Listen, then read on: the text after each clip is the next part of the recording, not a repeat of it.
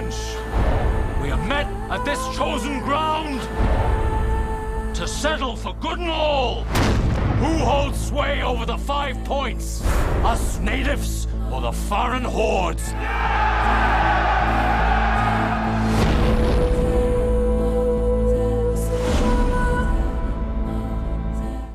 Welcome to Movies Charles Hasn't Seen, episode 50. My name is Crossman. I'm Wilson. And I'm Charles. And this week we watched the 2002 movie Gangs of New York. Charles, tell us about Gangs of NYC. Okay, so at the beginning of this movie, um, two gangs in New York have a big battle, and the leader of the Dead Rabbits gang, who are Irish Catholics, gets killed. And then it cuts to 16 years later when the leader's son returns to that area of New York, and the son ends up gaining favor with the leader of what had been the ri- the leader of the rival gang, who killed his father. Um, but he intended to, or he intends to kill this guy and get revenge um, for his father. Um, so he kind of gains favor in the gang and becomes basically Bill's right hand man. Bill's the, the guy he's trying to kill. Um, but his assassination attempt fails. He gets cast out, basically starts another gang to fight back, and it culminates in another big gang fight during these riots in New York. And then he is finally able to kill the guy and get revenge for his father. Yeah. Uh, this was my movie. Um, I picked it for a few reasons. Uh, one, I wanted to do a, a Daniel Day Lewis movie. He has a new movie coming out at, on Christmas, which I already have tickets for, um, uh, called Phantom Thread. Uh, and I, I know that, Charles, you have never seen a Daniel Day Lewis movie before, right? as far right? as I'm aware, I don't think I have. Okay, I feel like you remember it if you would. Yeah. Um, so I, I was debating between this and There Will Be Blood. I picked this one because I feel like it's less discussed, although There Will Be Blood might be the superior movie, probably is. Um, but I think this also is also an excellent movie. Uh, I think this is also the first movie that Scorsese and DiCaprio uh, did together. Um, That which, sounds right. is, which is notable. This, is- this predates The Aviator, right? Yes, for Yeah. sure. Probably, yeah. Yeah. Um, so yeah, I think this is their first movie together, and they since then did many movies together, um, and will continue to, I'm sure. So it's notable in that respect. I also picked it because it takes place in an interesting period in American history. Um, so it, it takes place during the Civil War and a little bit after the Civil War, and we hear a lot about the events of the Civil War. I think when we study America and like what led up to it, but we I don't think we learn much about what the culture around those events was like, Mhm. and it's fascinating and also very influential on how America was essentially reformed after the the war between the states. Um, so in that sense, I think this is a movie that deals with an underrepresented aspect of American history um, and deals with it in a pretty honest, true to history way. I mean, it takes liberties because it's a movie, Yeah. um, and it's you know trying to get butts in the seats. But the larger picture that it paints of the society, I think, is is pretty compelling and and and true to true to the history. And in that sense, I think it's an important film, or at least a, a film that's uh, worth watching. Um, what how, how do you feel about Gangs of New York, Crossman? Um, I I liked it on rewatch. It's um, When did you see it last? Ages ago, Yeah, me too. like 15 years ago, maybe. Yeah. Um, DDL's powerhouse in this movie. Yes, he is. Uh, he really steals the movie. Yes, he does. that that alone, I think, makes it worth watching. Um, the intro battle scene I found to be pretty awesome. It was Yeah. like one of the better, like, sort of incoherent action scenes that you'll see put to film. Yeah, I think it calls to mind uh, the beginning of Gladiator. Uh, Yeah. which we last watched. It's similar era. That's It's, they were then like a year of each other, I think. Yeah, And yeah, I, I think the movie does an amazing job building up environment um, through its incredible set. yeah, Uh, it's huge. yeah, it's enormous. It doesn't really look like a set. Yeah, it is. But it, yeah, it, yeah. I mean, yeah. the- I mean, a lot of sets look obviously like a set because they're, they're a little small. Yeah, Yeah. so apparently it was like a square mile set. yeah. Gar- they, they they essentially built a small town yeah. Okay. to make this movie. yeah. Um, and then I was, um, and we can get to this, but I found the end to be a bit of a letdown. like the very, very end. Yeah, Yeah, it's yeah, it's I, yeah. I- I've actually found the end to be like bad and kind of like tainted the movie for me. Yeah, I, I mean, I get what he's doing, but yeah, I'm not a huge fan of it. I mean, either. do we can get into it Okay, right so- now. So the end. Go ahead. So Yeah. the end. they're a- about to like reenact the battle from the first scene in the movie, and Yeah. then the, I assume Union gunships Oh, we're talking about something else then. But okay, go ahead. Sorry. fire into the city, and it breaks up this battle, and uh, DDL is like wounded. Yeah. Uh, and then Leonardo DiCaprio just kills him. Yeah. And then smash cut to we're in an old timey graveyard, and they buried DDL next to Leonardo DiCaprio's father. Yeah. Cue U2 music playing, and then there's a bad CGI montage of New York kind of evolving over time up to the moment where it has the twin towers and then stops there. Yeah. So there's a history there because this movie was originally slated to be released December 2001. Mm.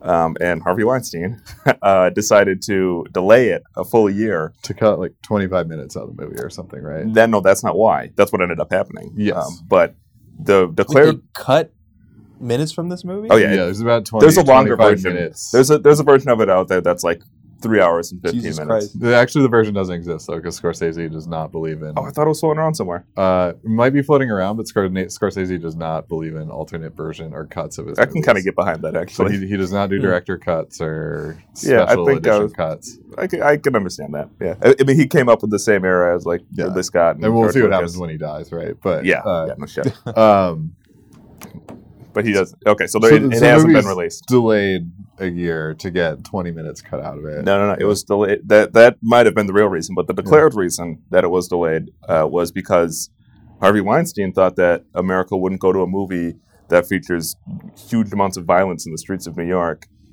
two months after or three months after 9-11.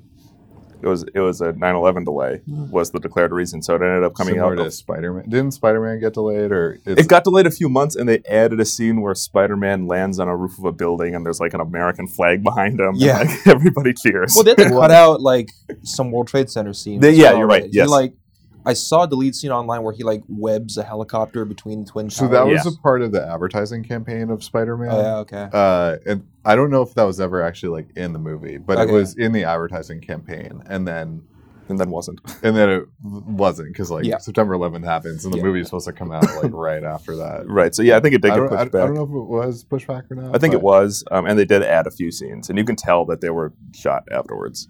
Um, but Yeah, uh, one of them's just a straight CG scene, and then the other one is like there's uh, a bunch of New Yorker, like you know, New York guy type guys on the bridge um, that are walking here. They're the yeah, ones. yeah, they're walking here, and um, they like end up throwing a bunch of stuff at the Green Goblin and saying how like New York doesn't back down and they're really tough and all this shit. I remember that. and, it's, and that was added apparently after Uh. 9/11 as well. Ugh, what Um, a So I, I think the. Spider-Man movie's stupid great. pandering. Yeah, but that's stupid pandering. I agree. Um, I I was shocked at how bad the ending was. I forgot how bad it was. I was like, I'm fine with the like you you don't do the battle part, and then it's like a very unsatisfying end to Yeah. Bill the Butcher, who's like a very scary Yeah, character throughout the film. yeah, I think that part works really well. Like the Union show, show soldiers Yeah. uh, cannoning everything and like just breaking up. Like it, it, it, I think it lines up with the messaging of the film. I think it makes sense to me. But the very, very end with like, I, the yeah. graveyard where they're buried next to each other. I was like, what? Yeah, what why? is this? no, no, Like, I, that I got that too. Like that didn't even bother me. Like really he- that was like he, he talks about how like the the priest is the only guy he ever uh, like was worth remembering that he ever he's killed. like the only hon- person. that- Right, yeah, and they like, like, come from this. They come from this same era, and they like have this similar perspective about honor and you know the the honor among thieves kind of thing and all that. And that Mm-hmm. gets just then that's what like the the shelling at the end of the movie represents the destruction of that, right? Like that kind of Okay. i- ideal within America. So like burying them next to each other makes sense to me. What doesn't work is the CG montage of like New York getting with you built up and the and the music choices. Yeah, The music Uh, cut in very suddenly and yeah. very loudly as well. It was Yeah. very jarring. Right, and like they, Scorsese has given interviews about that, and he's been specifically been asked about leaving in the Twin Towers because it would have been super easy to cut that out, um, and he consciously chose not to And he said it's because New York is constantly evolving and it changes all the time. And this is how it looked then, and it'll look different in, in 10 years and in 15 years. Yeah, which is kind of what the point. Which is what the point, and I get Yeah. that. Like that makes sense to me, and again lines up with the movie. I don't think it was executed that well.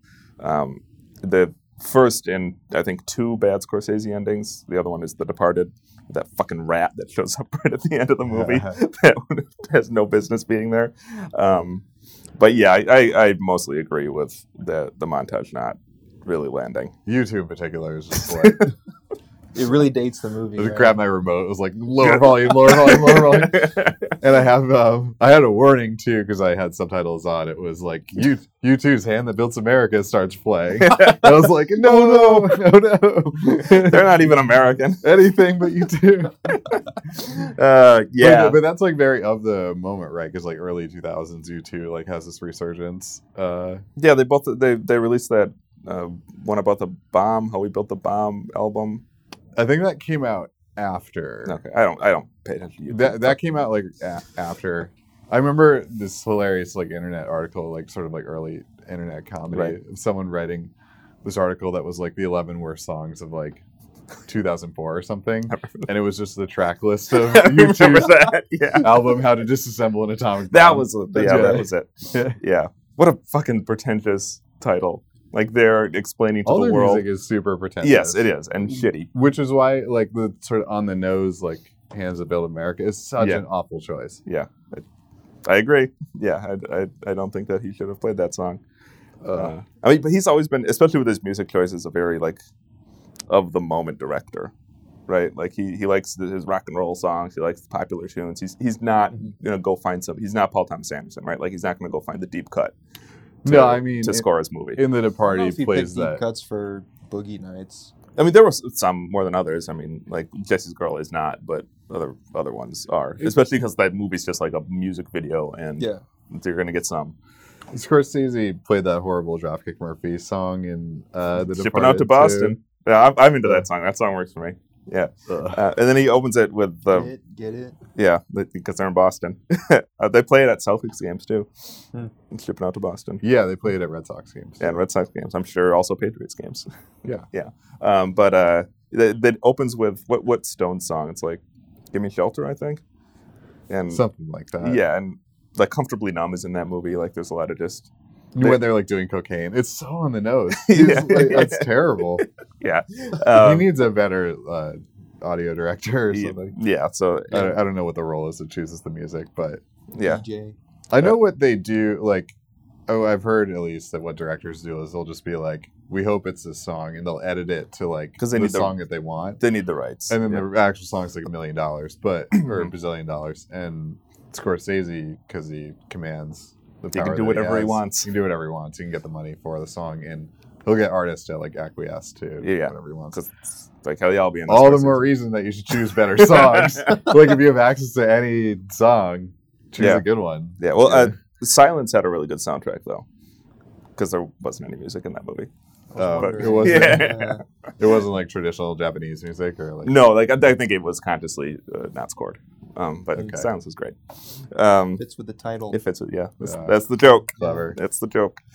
Um, but yeah, this movie, I think mostly outside of that U2 song has uh, a contemporary soundtrack, right? Not contemporary with 2002, but contemporary with the setting.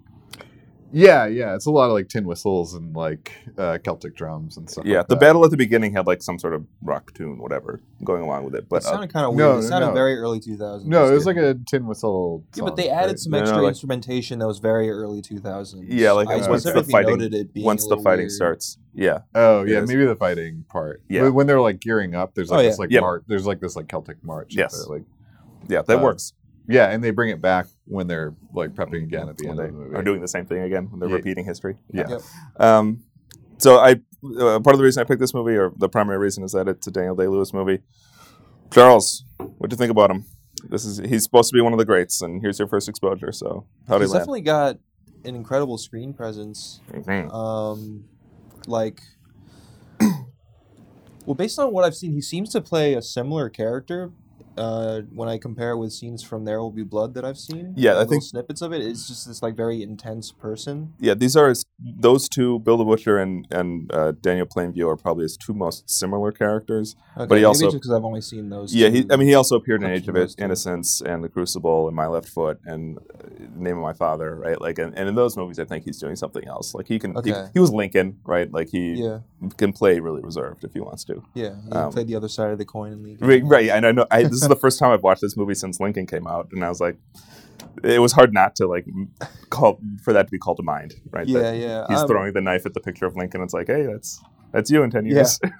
See, I don't know. Like, it was definitely an amazing performance, uh, and it's a great character. But I feel like it's not um, the kind of performance that I haven't seen before elsewhere from other actors.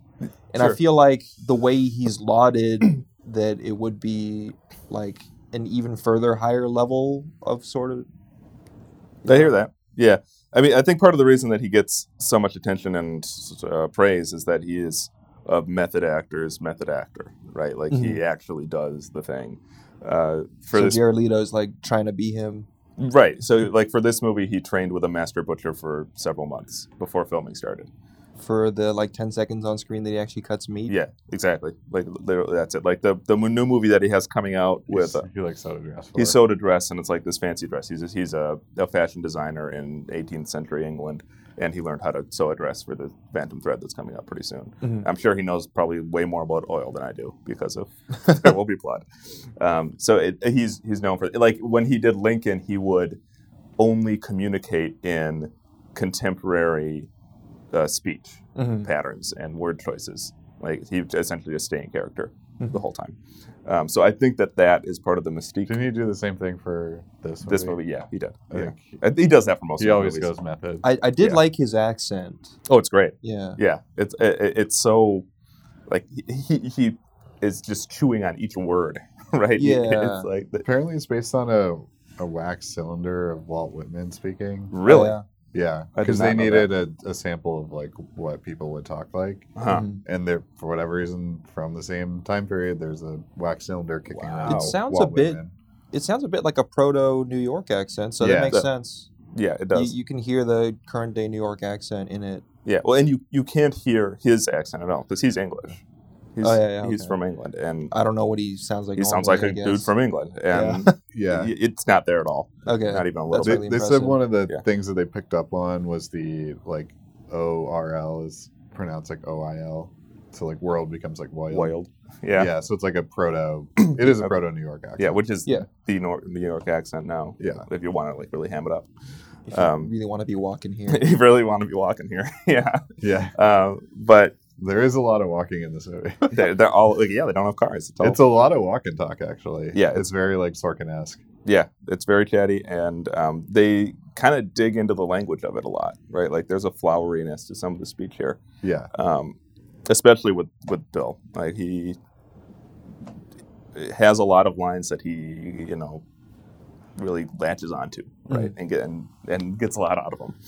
Um, a lot of actors acting an accent though. John C. Reilly has Mhm. a pretty strong Irish accent in this movie. Yep. who's not Irish. Uh, Mhm. Correct. uh, and He's DiCaprio's a Very decent Irish distracting. I- John C. Reilly. Yeah, because he's got such a unique face that I can always Oh, tell yeah. it's him. That's a character. And I'm too used to seeing him in like comedic films, so he kind of stuck out like a sore thumb in this one. Dr. Steve Brule.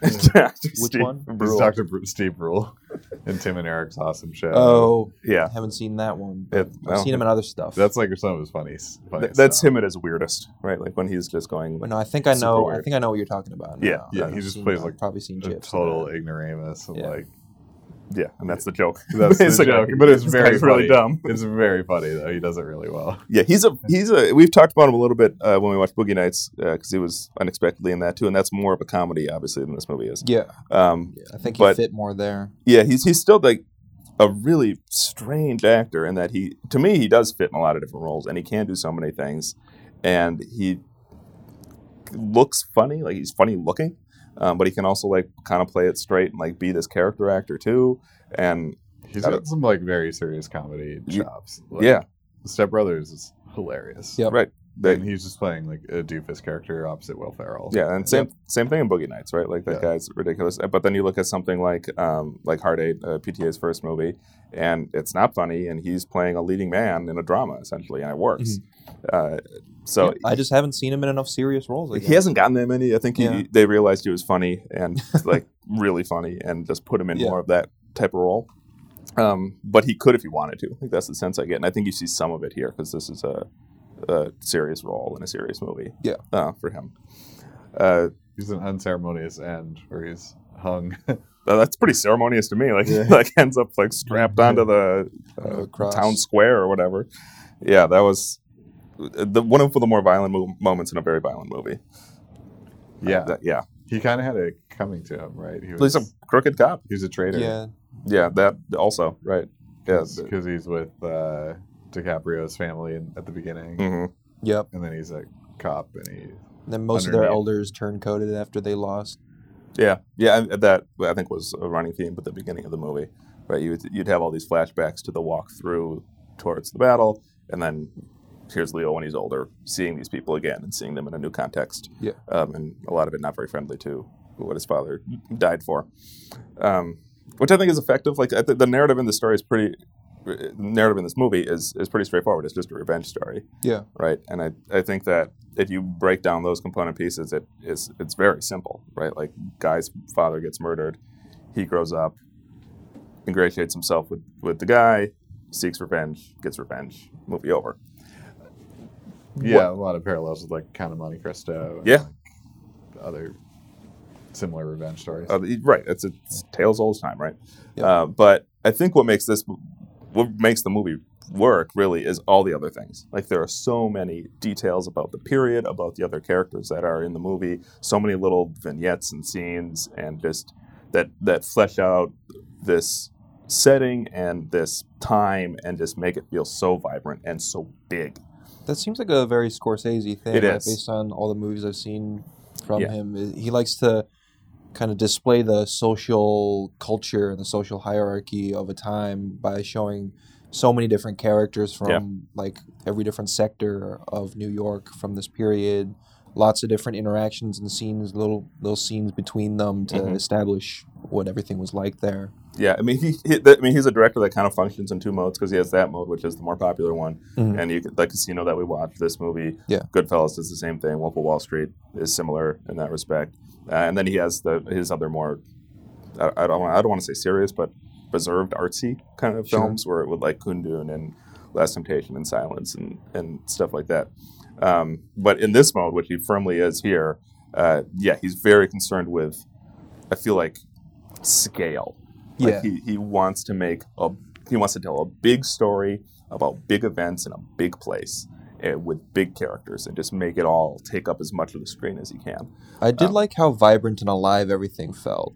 So many extras. Yeah, every scene Yeah. was so crowded. Yeah. And and it's all real stuff too, right? Like we talked about it. Like he built so so much In for this Italy. movie. In Italy, Yeah, yes. there's a giant set that they built in Italy. Yeah, they found the They went to Italy for that? yeah, yeah.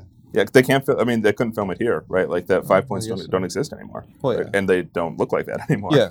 so he would need he, he would need a, just a big area to do it, and yeah, they did it in, in Italy. Um, I don't know. I figure usually you go to ba- some back lot in LA or something like it's that. not big enough. Yeah. Yeah, okay. Yeah. It was like an actual square mile set. All right. So Yeah, it's just I, I have no idea how much this costs, but it this this feels like the last of an era, right? Like you don't one of the last of an era. Like you don't see movies that look and feel like this so much anymore, Mhm. right? That have this much uh, real physical tangible items in a big historical epic, you know, with uh, that much space and that little CG, right? That Yeah. Nowadays you just fill in CG for it instead. yeah. Um, they they did do it with um, although it's not as big. They did it with um, There Will Be Blood. Where, Yeah, like, that's all fair. the Yeah. like villages that they're in. They like built yeah, but that's way that's like way five smaller. buildings. Way Yeah. smaller. yeah. Yeah. It's a much more stark movie. Right. Yeah, and it, which is and it works and it's by design. I guess they had to build the actual like oil derrick. Yeah. And that, wa- that was probably a gargantuan undertaking because it blows up. Yeah, I remember them talking about like um, some of the set design for There Will Be Blood, which is a very different movie, but I assume they did similar things where they they they drew out like what they wanted, but there were like no plans for it, and then they just like set about building it. Okay. And so things look like a little more haphazard when you do it that Which way. makes sense. So you have like very talented carpenters who can like build a sensible thing, but if they're Yeah. not like you know using those square Yeah. square corners on everything, Mhm. you get stuff that like looks a lot more natural Yeah, and looks like more it was- natural to the time period. Looks like Yeah. it was built in the 1870s. yeah, where they would have just been like, "We're gonna build a building here," and Yeah. just like go. Here's a blueprint. yeah, here's the materials that we have. yeah. yeah, Let's do it. yeah. Yeah, uh, this. I think I read that the only uh, CG, not probably not the literally only, but the only like extensive use of CG in gangs uh, was the elephant towards the end of the movie. I saw that. Yeah. Yeah. It, it stood out a bit. Yeah. Uh, so apparently they brought. Guess who they brought in to help with the elephant scene? It's somebody you know. Lucas. Yes, they brought in George Lucas uh, to help shoot. Well, LucasArts is known for Yeah, but George, the actual George Lucas showed up to help shoot that Oh. that moment and Okay. like frame it correctly because he obviously worked with CG pretty extensively. Yeah. Yeah. And, yeah, it, it, worked. Felt like the boat, the boat boxing scene Yes. looked. Oh yeah, you're probably right. yeah. Yeah, There's a background, but but the s- s- sitting boat is much easier than live animal. Yeah. realistic. right. And that was it. Like they couldn't find an actual element to Well, yeah. do this, and uh, and That's that's fair. that. I mean, you shouldn't use elephants for this kind of thing. No, It's it- fine. yeah, I'm not. It's not a critique. It's, Yeah. They probably did the right thing. Yeah. Um, but yeah, that was the only like really extensive uh, moment of CG apparently um, in this movie. Uh, so this, uh, like we mentioned earlier, this is the first collaboration that I can recall between Scorsese and DiCaprio, the beginning of a still ongoing partnership. Um, how do we think about what? What do we think about Leo in this movie? Did, did he work? Was he effective? Did, I think he's pretty overshadowed by Daniel Day Lewis. Yeah. and it's really hard to like keep your eyes off. Sounds Daniel like that's Day-Lewis. true Yeah. in almost every case, right? When he's in this mode, it is right. Like he he Well, dominates. it's a little louder. Yeah, he dominates There Will Be Blood in a similar way. Uh, although Paul Dano really holds up next to him pretty well.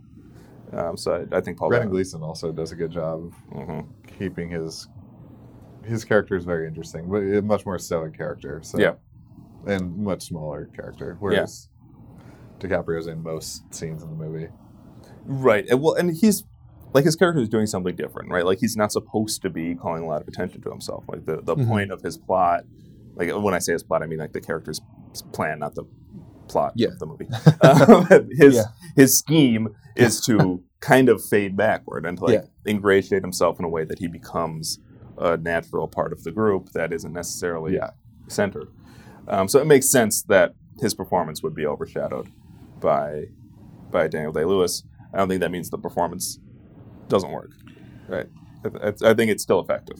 Yeah, That's what I'm yeah. I, I I thought it was fine. I don't I don't think it's like his best role. I think the Aviator it was like where he really I like that movie. shone. It uh, felt like he didn't have as much room to show that much range in this one. I mean, he's it's Yeah. a pretty one track character. Yeah, the character felt a little flat as a whole, so he didn't Yeah. seem to, you know, stretch his legs much. I actually wasn't even clear why he turned and then like turned again. It didn't feel like the motivations for the character were always clear. Like he ingratiates himself with Bill the Butcher, Right. and then they're like kind of friends after that, and it wasn't clear why he was so friendly with Bill because he had Well, many. oh, really? the idea there him. is that like Bill is such a powerful guy that that like temptation of power is kind of taking over, and like he sees like the happy life he could live with him and that kind of thing. I was thinking, I, yeah, and then there's the turn like with the Irish. Yeah, the uh, the other turn makes a little more sense because he kills the Irishman who attempts to assassinate Bill, but he also like saves Bill from that. But then he sees the it, like Bill's cruelty on Cameron Diaz and on the Irishman. he, and- he, he saves Bill because he wants to kill him. Okay, that, I think that was exactly what was Yeah, but on. he has that struggle at the end because he like feels terrible that he let Bill survive. I think, like after he goes behind and like sobs behind like a wooden barrier, Oh, that, so he must have been like someone conflicted at No, I- least. I read that think down, there like- he was like feeling bad about the Irishman who dies because he sort of cruelly gets Yeah. killed by Bill. I, think I, I guess I read that a third way then, Yeah. Uh, because I think that both of those are plausible. But I read it as just a, he was so overwhelmed by having saved Bill, knowing that he still had to do it because he wanted he wanted to be the one. I think it was really important for him that he's the Yeah. one that kills Bill, and but he still wants the guy dead, and he's so overwhelmed with that conflict as well as just the entire falseness of his life since he left the orphanage. Because I, I, I think that he his scheme all along was to to get in with Bill so that he can get close to him and he can kill him Yeah. uh, in you know a way that will keep him alive at the end of it. Um, so that that scene where he goes backstage and starts crying, I, I see that as just him like having finally having a moment where all of the emotional complexity of the movie up until that point for him hits him, and it hits him at this like violent, abruptly, unexpectedly violent moment. Um, so that that's how I read it, but I think that your your points make sense too. It's maybe there's more complexity to this character than I thought. Yeah, like there would be assassins like Well, in Irishman this one scene, Yeah. Yeah. Yeah, but I, I think that's one of the things that I liked about this movie is, or about this the, the DiCaprio character specifically, is that we don't have a moment where he says in his voiceover because he has voiceover throughout the movie. My my plan is to make friends with Bill the Butcher, get on his good side. Yeah, I'm fine enough. with that. Right, I like that we we have we just see his plan play out, and it becomes clear to us eventually what he's doing Yeah. right? That mm-hmm. we don't need the the explanation of it. We don't need a moment where he sits down with the buddy that he knew when he was a kid and says, "This is what I'm going to do. Are you on my side or whatever?" Like the Yeah. he I'm, has faith in us. yeah, I'm fine with that kind of storytelling. It Yeah. just it still felt that like the characters' motivations, like early in the film in particular, like didn't always make sense. No, so I mean, to me, early in the film, I, I never read it as him actually wanting to be with Bill, or uh, actually wanting to be friends with Bill. It was always a means to kill him, right? A means to get close enough to kill him. Yeah. And I think that you see that like when he first encounters Bill when he's playing that poker game, um, and he sees the picture of his dad be- behind him. Like you can you can see the conflict Yeah. with the character, right? Like how he you can see the rage Yeah. uh, with that character. So to me, that that makes it pretty clear that he's not really just saying, "Okay, fuck you, dad. I'm going to go make friends with your killer." He's saying, and then and that's why he never tells Bill who he really is, right? Because it would give away his plan if he Yeah. if he wasn't planning to kill him, he could just say like, "Yeah, you killed my dad, but no, I want to, I want to live, so I'll be, I'll be buddies with you." Uh, so I, I like that about the character and, and about his arc. Um, what worked less well, I think, is that they inserted this romance subplot with him and Cameron, Cameron Diaz. Diaz. Yeah. Yeah, her whole character seems frivolous. Her character just didn't do anything. Yeah, and it's just another example of Scorsese not really knowing how to direct women or write women. She's like the female only woman in the film too. Yep. Yeah, there's the one that like has the claws for hands that doesn't have any Yeah, lines. she's like kind of a monster more than Yeah, like a exactly. person. Not a character. uh, Uh, but yeah, she.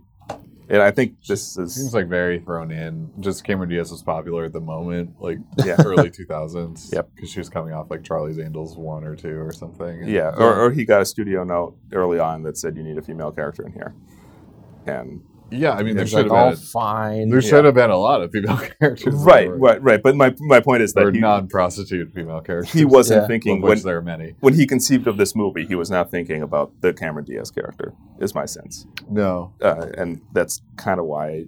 there's a number of token. She's like a token woman in the film. There's a token black character as well. Yeah, that uh, guy from The Wire. Guy from the wire. There's actually a number of like uh, HBO people in this film. Um, Uh, the other Sam and who else? um, the leader of the gang that like DiCaprio joins, he was on Boardwalk Empire. Oh, yeah, he was. which was also produced by Scorsese. Yeah. So these are like you can see the paths intersecting. Right. In this. He was Al Capone in that Yeah, show. He was good. Plays a very good Capone. he was really good. Yeah, I, I missed that, but you're right. I knew I'd seen him somewhere, and I couldn't put my finger on it. At first, I thought it was Turtle from Entourage, and then no, I was not like, fucking turtle. but it's a similar build and I guess. yeah. Also an HBO guy. yeah, and Yeah. also produced by produced by Scorsese. Did he? Yeah. Oh, that's embarrassing. Yeah. I didn't know that. I thought that was just all Wahlberg. Uh, I thought it was produced by Scorsese. Okay. well. I could be wrong in that, but he, he definitely produced Boardwalk Empire, Oh, yeah. and that character is in Boardwalk Yeah, Empire. that's a- he's he's one of the main characters. A much better show than fucking Entourage. well, yeah, of course. Yeah. But Um, I did. Yeah, I didn't know he had anything to do with that. But okay. um, Yeah. yeah. he also directed, I think, the first or two episodes Yes. of Boardwalk Empire. Yeah, I remember when Yeah. it premiered, and I was like, I'm gonna watch it. and also built a ridiculous set for that because they built the Atlantic City set Mhm. in California, and it's like the, a pretty good portion of the actual boardwalk. They filmed a filmed a portion of that show here too. of Boardwalk Empire. Uh, so like when they need to be by water, I think they they would would shoot in California, I, I, I remember hearing that there was a set here. There was some on the shooting. water. Yeah, Oh, in. New York. Uh, I don't have any sight for that, but I just remember hearing it at some point. Yeah. Uh, returning to, But oh, no, sorry, I think he doesn't give these characters like he doesn't help these characters. but I think by just like having these kind of throwaway one-off characters that represent like larger like there should be more women characters in the movie. Like, obviously. there yeah. should be a lot more black characters in the movie, and there just aren't. Yeah, And I mean, I- I think he, he was also just there and didn't really end up doing anything, right? He just gets It's also extra weird because sorry that grammar has changed. Yes. it's also weird because they have multiple characters that are like extremely racist in many different ways and Yeah. they don't like black people but he's just always kind of hanging out there at their meetings Mhm. and they never seem to have a problem with it until the very end of the movie did you notice that as well that seemed very strange to me the- I mean, the the natives, right? Like the, Yeah. the Bill the Butcher gang. and just def- the sort of riding hordes, kind of like, right. Well, because the, the the no i mean he's there throughout the movie and the natives like talk about how racist they are but they just kind of don't bother with him being there Yeah, until the end of the movie Yeah, I, was, I, I I think I, I remember seeing him not so much with the at the native parties or scenes or hangouts or whatever. Like he was he, uh, around DiCaprio once DiCaprio. There were definitely numerous times where reveals he was there with the natives Oh, really? DiCaprio. Okay, I just don't recall that. and it stood out as very strange to me after the natives emphasized how racist they were. Okay. So the, Yeah. the the moment that the film ends on the re- I forget what they're called. They're like the recruitment riots or something. The Like- draft riots. The draft riots. Yeah. Like there there were kind of like pillaging hordes in the city that like hung for days. hung a lot of Yes. black people, and they show like period piece illustrations of it to like really drive home that this actually happened. But we only see this like Yeah. that was that one was powerful, but we just see like this happened to this one character. The, yeah, the only black guy that we feels like very kind, kind of know. yeah. Yeah. Uh, I that, mean- that like bothered me about this film. Yeah, I, I, it, Yeah. yeah, Scorsese, I think, is when he's directing, when he's dealing with race, and when he's dealing with women, we know he's seventy years old, right? Like that one. That's when you can really tell that this is an old man. He lives in New. York. Like he should know better. Like he Yeah, there aren't any racist seventy-year-old men in New no, York. of course. Yeah. But like he you know, I, I, I think that he is. I don't want to say that's not an excuse, but I think that that's when it's most clear, is that he, he just is not interested in updating anything about that aspect of his filmmaking. Yeah, he and like, it's a problem. It's Yeah. not good. Yeah, Mhm. he, he should, but it, it, and until he does, he's going to keep making period pieces. That's it. Like they're not going to let him like deal with anything that has to do with uh, what's important right now and the politics of right now. Because if you can't talk about the politics of right now without talking about gender and race, it'll just it'll, it would look absurd. Yeah, yeah. Um, so yeah, I think we're correct to criticize this movie on those grounds. Yeah, It felt like it had this weird problem of being both too long and too short at the same time, because for for one, it felt too long because sometimes it felt long. like it was kind of it, it is long. and It Yeah. felt like it was dragging on a little bit. Sometimes the pacing felt a little slow to me, um, where it felt like the things that were happening on screen weren't consequential enough to the actual plot of the movie, um, and it kind of lost me a bit there. But at the same time, it feels too short in that a lot of the subplots and themes weren't fully explored, like you know the issues of racism. Um, they feel like they were mentioned but not addressed. Yeah, they there's implications around like how they interact with like uh, Chinese immigrants too, but they, they don't get into that well. No, just they're kinda just kind of like background texture, and that's yeah, that's like, what I mean by Yeah, like they're there but they're not addressed because they don't really say anything about it. They just display it. I guess I, I kind of want to push back on that a little bit because I mean it's true they don't have a, a they don't have enough people of color in this movie. Period. Mhm. But I think that part of what this movie is about, and I think that the uh, closing scene with the, them being shelled by the Union Army uh, or National Guard, I don't even know. Um, but I think it is about, and one of the reasons I like it is how much this era defined what America was afterwards, and whether or not Scorsese Mhm. intended this, and I think he did actually. Um, I think that that message is driven home that we see this this casual racism, we see gross corruption, political corruption throughout the movie. We see yeah. It's Just- Boss Tweed as a main is a main character. Mhm. Tammany Hall is a central uh, theme and location in the movie. Uh, we see that the, uh, the the Native American themes come up a little bit because there are Yeah. multiple scenes where they're like scheming to take over the city or whatever, and there's like a native guy in a picture behind them. Um, there's the scene where they have uh, it was right after the election of the uh, Gleeson character for sheriff. Yeah. There's the American flag on the wall, and they've written on it, "Native Americans beware foreign invaders." And it is meant to be Native Americans, as in people who were born in America. In the, the at the time, the Democrats, the Democratic Party, would have been uh, about that. It of course reads as Native Americans, as in Indians, beware all of these Europeans coming and killing you. And I think that that is a major idea in this movie that what's happening now has defined America since then, and we haven't gotten over it. It, it just, I don't know. It just feels like it overly focuses on white history. Yeah. As being like the important moment. Yeah. I mean, mean, it's, like it- these like two like clashing groups of white people, and the, it has these kind of token characters throughout that are supposed to represent these larger groups, but it doesn't really go anywhere with that. And it also, I don't think, comes down hard enough on Bill. Oh, really? yeah, I think. I mean, I think he, he he just- seems he like such a too- slick character, right? It has Yeah. the usual problem of glorifying these types of yeah and, figures. and they redeem him at the end by like giving him you know the, he's like grave has a worthy burial next to his father whereas like why didn't you just like set his body on fire and like move to california with your girlfriend like Yeah. No, but I think that, that that's why that that showing is so important. It's the destruction of that way of life, right? Like the, this movie ends with uh, the because right before that, like they're determining the terms of their gang fight, and they decide on no pistols. with their ancient traditions. Yeah, and he's, he's talking say. about ancient laws that are giving him rights to X, Y, Z, and they're they sh- they end up getting shelled by the Union Army with, and here they are armed with knives and swords and shit. And I think I think what the movie's talking about is that this is history, this is the past, like, and you can't go back to it. And you can Mm-hmm. talk all you want about ancient laws and, and dumb traditions, but they're ancient laws and dumb traditions, and nobody gives a shit when they have cannons. I, I still feel like it has like a very liberal ideology to it where it's like oh but in the end we're all friends and we we deserved each other and we we fought a good fight Well, that's that's what the characters think, right? Like that. That's Bill's the movie, position. The movie seems to agree with that, though. That like they were honorable and they, you know, they, you know, they lived and died together and they Yeah. were on equal footing. Whereas like, but Bill's a nationalist. He would be like a white nationalist today. Yeah, it was a white And- nationalist then. Yeah, yeah.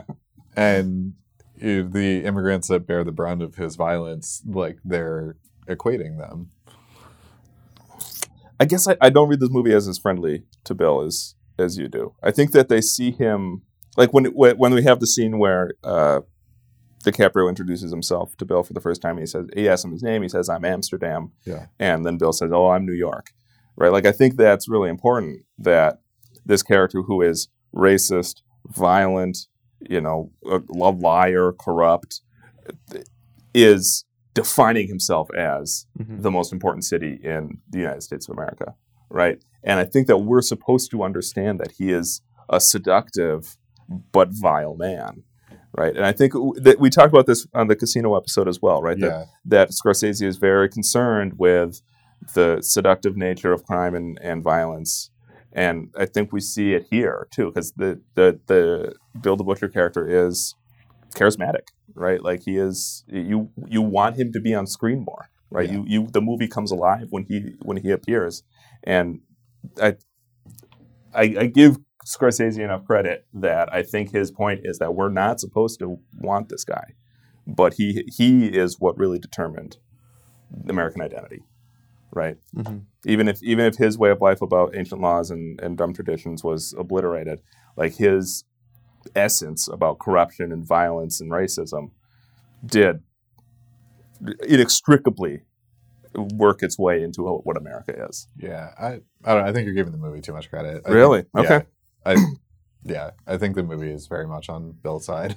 I, I felt like I had to Yeah. remind myself repeatedly throughout the movie. He's like a bad that person. he's Yeah. like an awful racist. Okay, to, I mean, to me, it was uh, always at the at the front of the character. Like, Mhm. I, I think that it, it- he he talks about it over and over over again, constantly referring to the natives as himself. He uses racial slurs constantly, Mhm. right? Like it, it was always there. Like, I think we were constantly reminded of it, um, and that that Yeah, but like there's really ways important. to portray someone as charismatic but still like vile, and I don't feel like they quite went there here. oh man, I I did right. Like he Yeah. he is constantly threatening people. He is enacting gross acts of violence. He is like when he finally gets the offer from the uh, Brendan Gleeson character, like have a normal conversation. He literally stabs him in the back, right? Like there. I think that's maybe one of, one of the moments where I'm like, okay, yeah, he's actually bad. But throughout, I was like kind of questioning, is like, I don't know, the movie seems like it's kind of on Bill's side, wow. No, I I don't read it that way. Like I think that it's supposed to uh, like I. particularly with the way the film ends, because the film is like,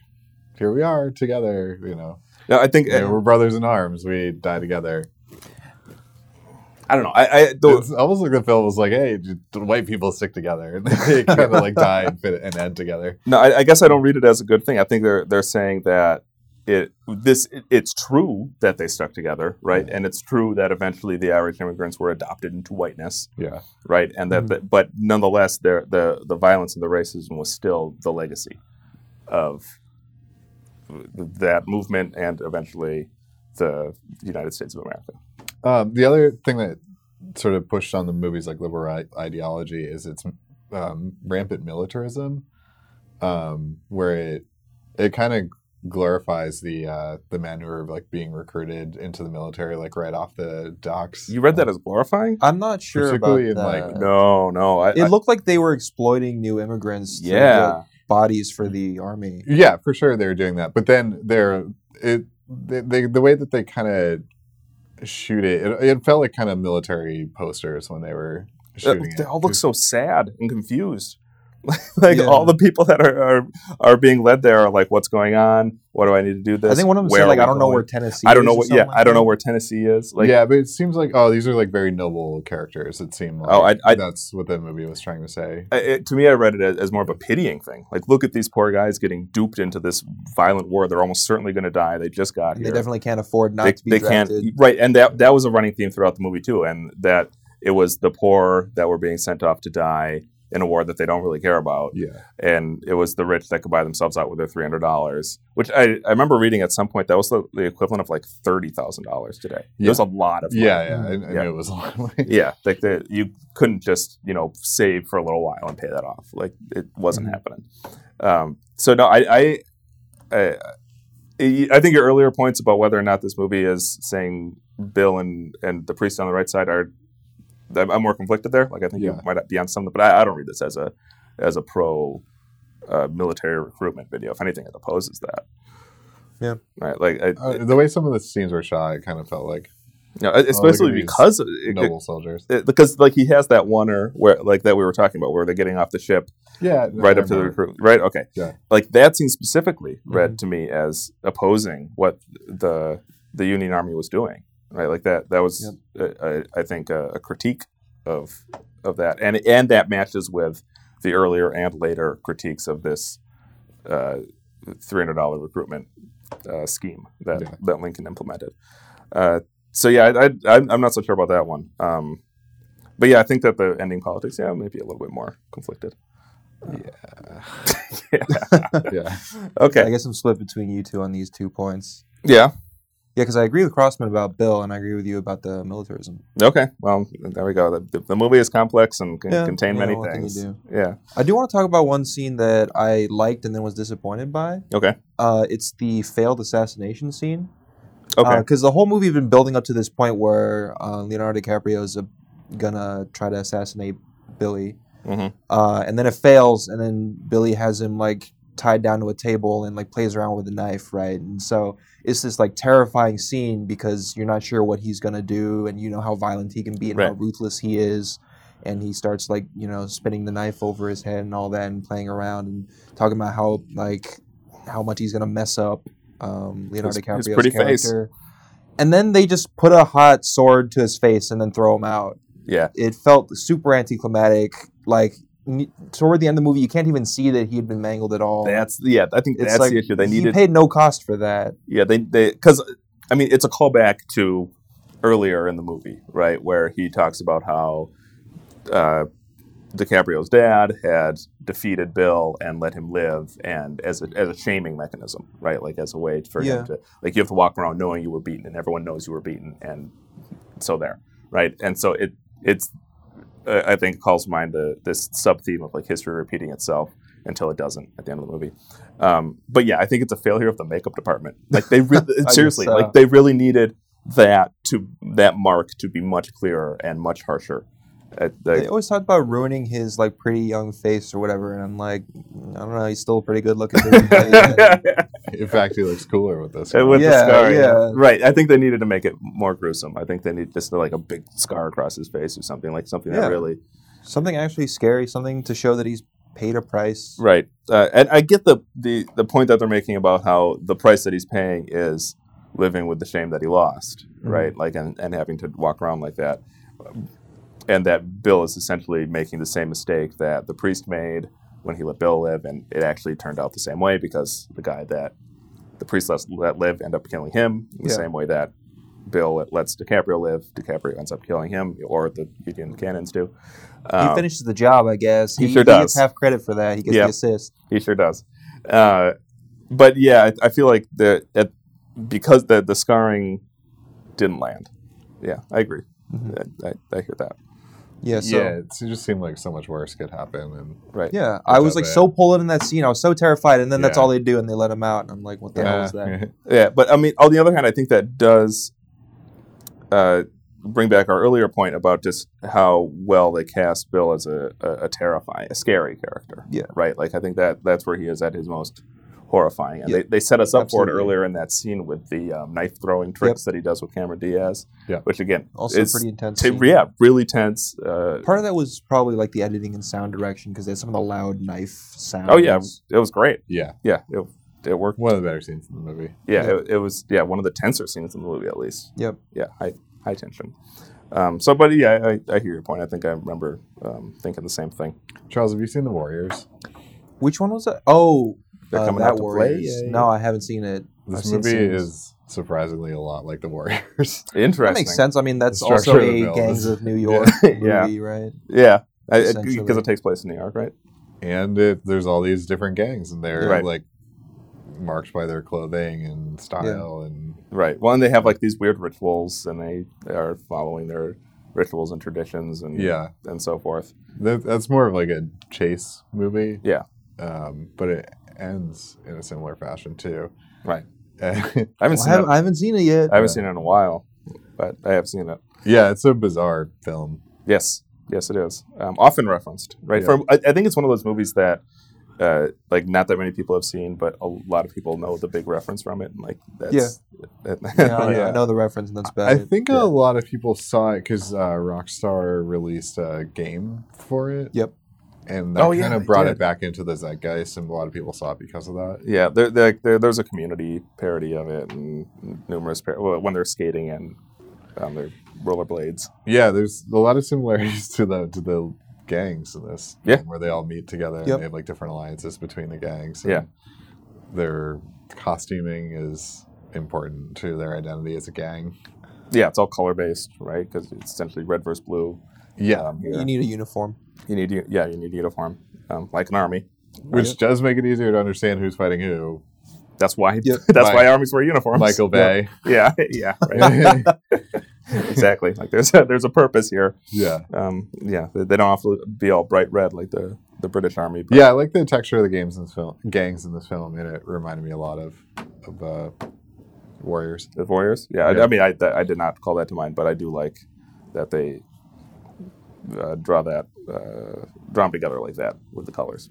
Yeah, I mean Warriors is more like an absurdist take on it, but it, it's surprisingly similar. Mhm. Like, th- there's even a gang, if I recall correctly, that has hats similar to the the Plug Uglies Okay, in this film.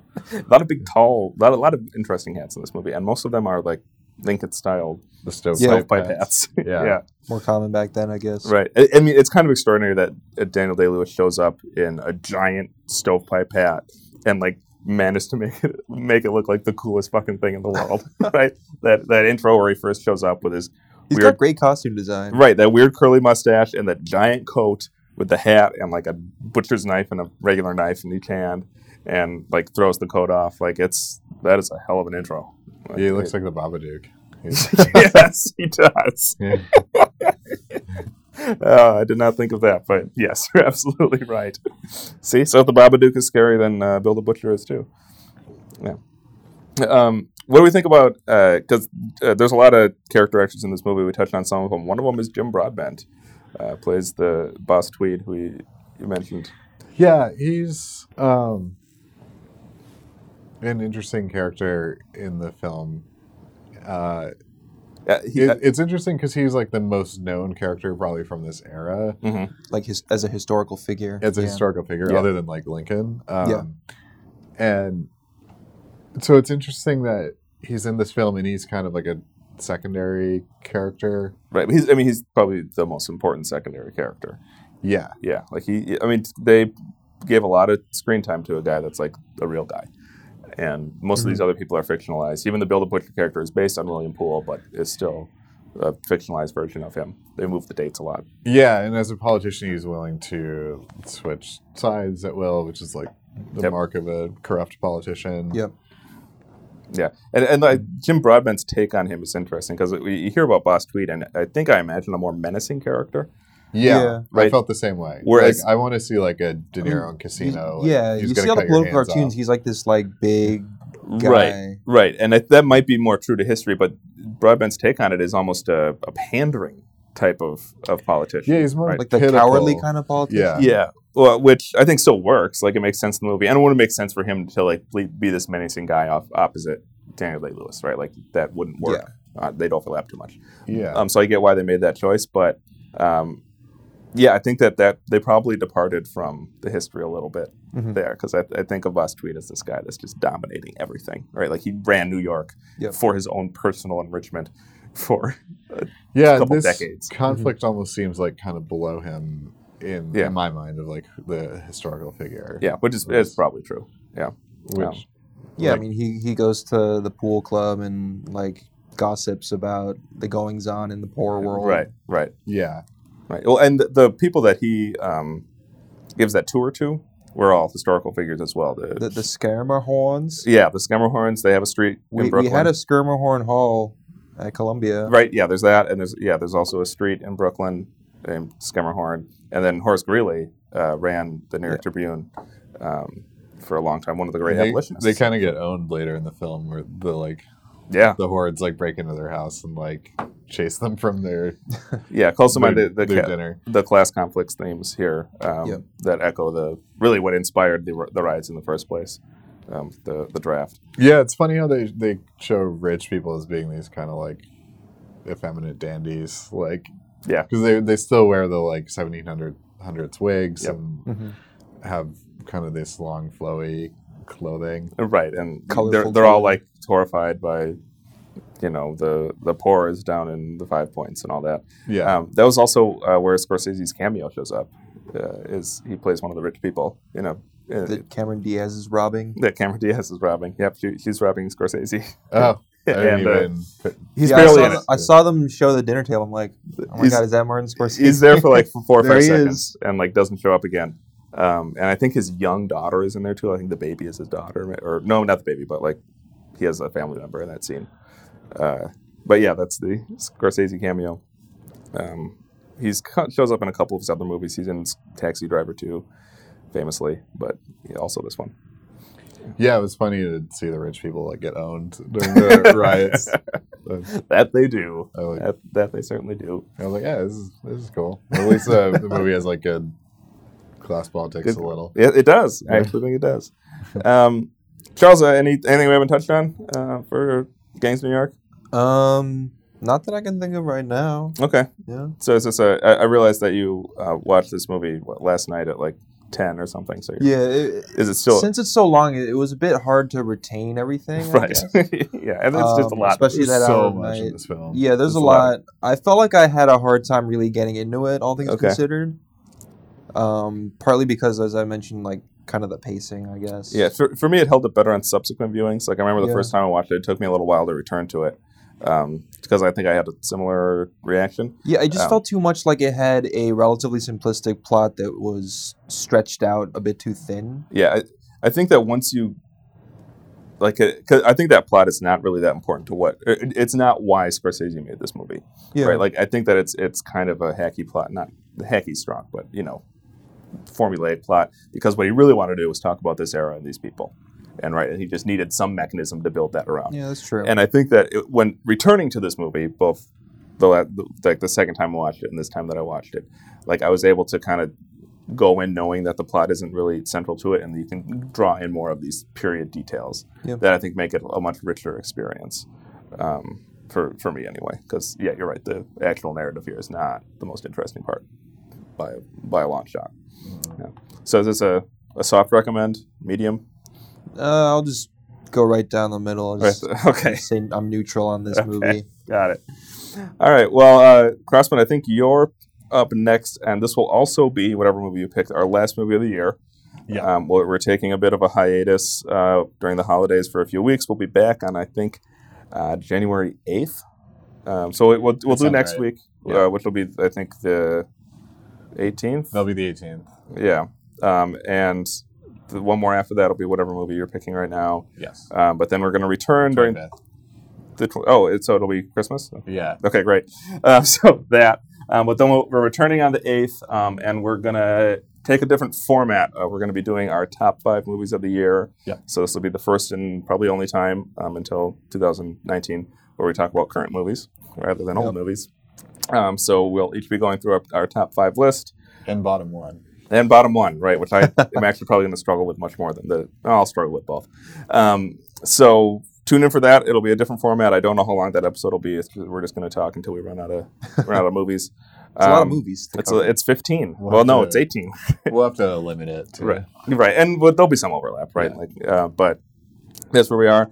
Um, but in any event, what is our last movie of the year, Crossman? Um, I'd like to do a movie called Attack the Block, which Ooh, is that's a good one. All right. a Good little timing. indie sci-fi movie that came out a few years ago. It's a good one. Yeah, and I think uh, Charles will like it. So. I think I also think Just in time for a new Star Wars. Right, this That's is- the one that John Boyega was in, right? yeah, that I'm not put- misremembering. that made him yeah, famous. actually, Yep. coincidentally, uh, I was not thinking about that when I Oh, really? I chose it, but coincidentally, it is the movie where John Boyega kind of broke through. yeah, I think it was his first. I movie. think it was his first movie. Yeah. Yeah, and it's super good. All right, cool. Well, thanks for listening, everybody. Uh, we'll see you next week for Attack the Block. If you like the show, please share it. Please comment. Please bring other people into it. We do not advertise, um, but we will be back on December 18th. No, 25th. yeah, the next that'll one. be less. Yeah, so we'll be back on Christmas uh, with Attack the Block. Thanks.